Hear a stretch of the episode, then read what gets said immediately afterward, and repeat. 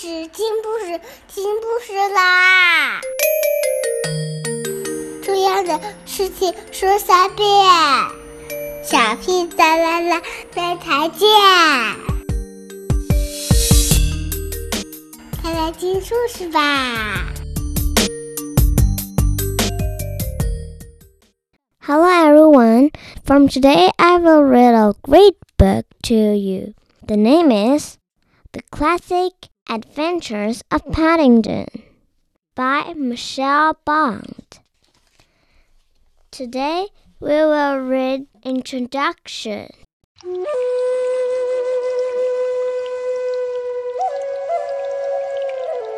Life is full of ups and downs. And one evening, when I was doing some last minute shopping in London's Oxford Street and it began to snow so heavily. I had to seek shelter in the nearest big store that was still open. It struck me as a good example of the latter. It was Christmas Eve 1956 and I needed a stocking filler for my wife. By then, I was getting rather desperate for ideas, and as I wandered disconsolately through an unusually deserted toy department, I caught sight of a small bear sitting all by itself on a glass shelf. Had it been a doll, I wouldn't have given it a second glance. Not that I have anything whatsoever against dolls.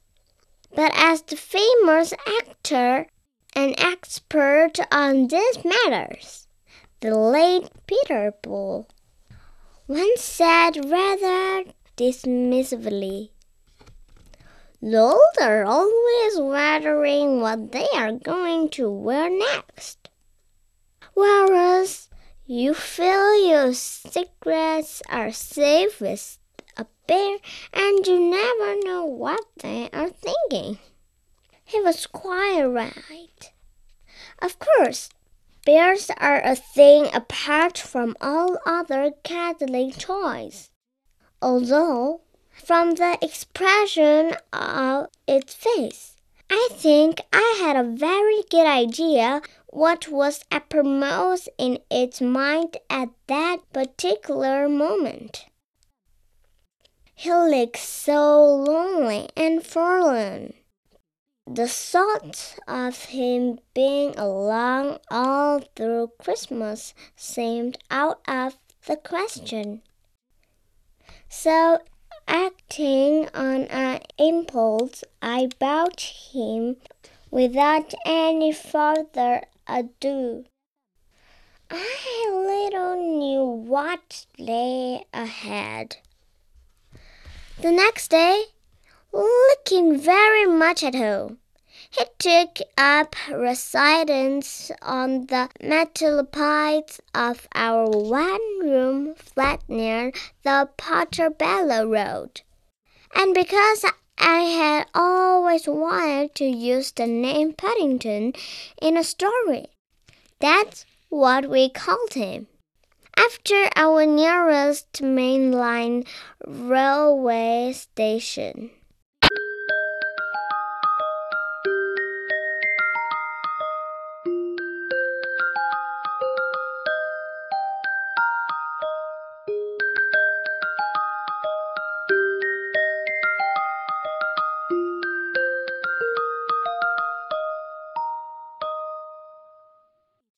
Names are important. Sometimes it is all a person had in their life. And I had been tempted to use it in a series of stories I wrote for the radio about an accident prone uncle who was always getting into trouble. But a little voice inside me whispered, No!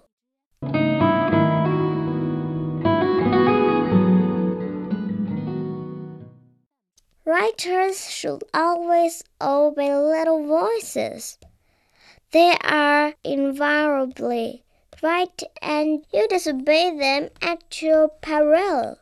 As things turned out, I was doubly glad to have heeded the warning on this occasion, for it suited the bear down to the ground.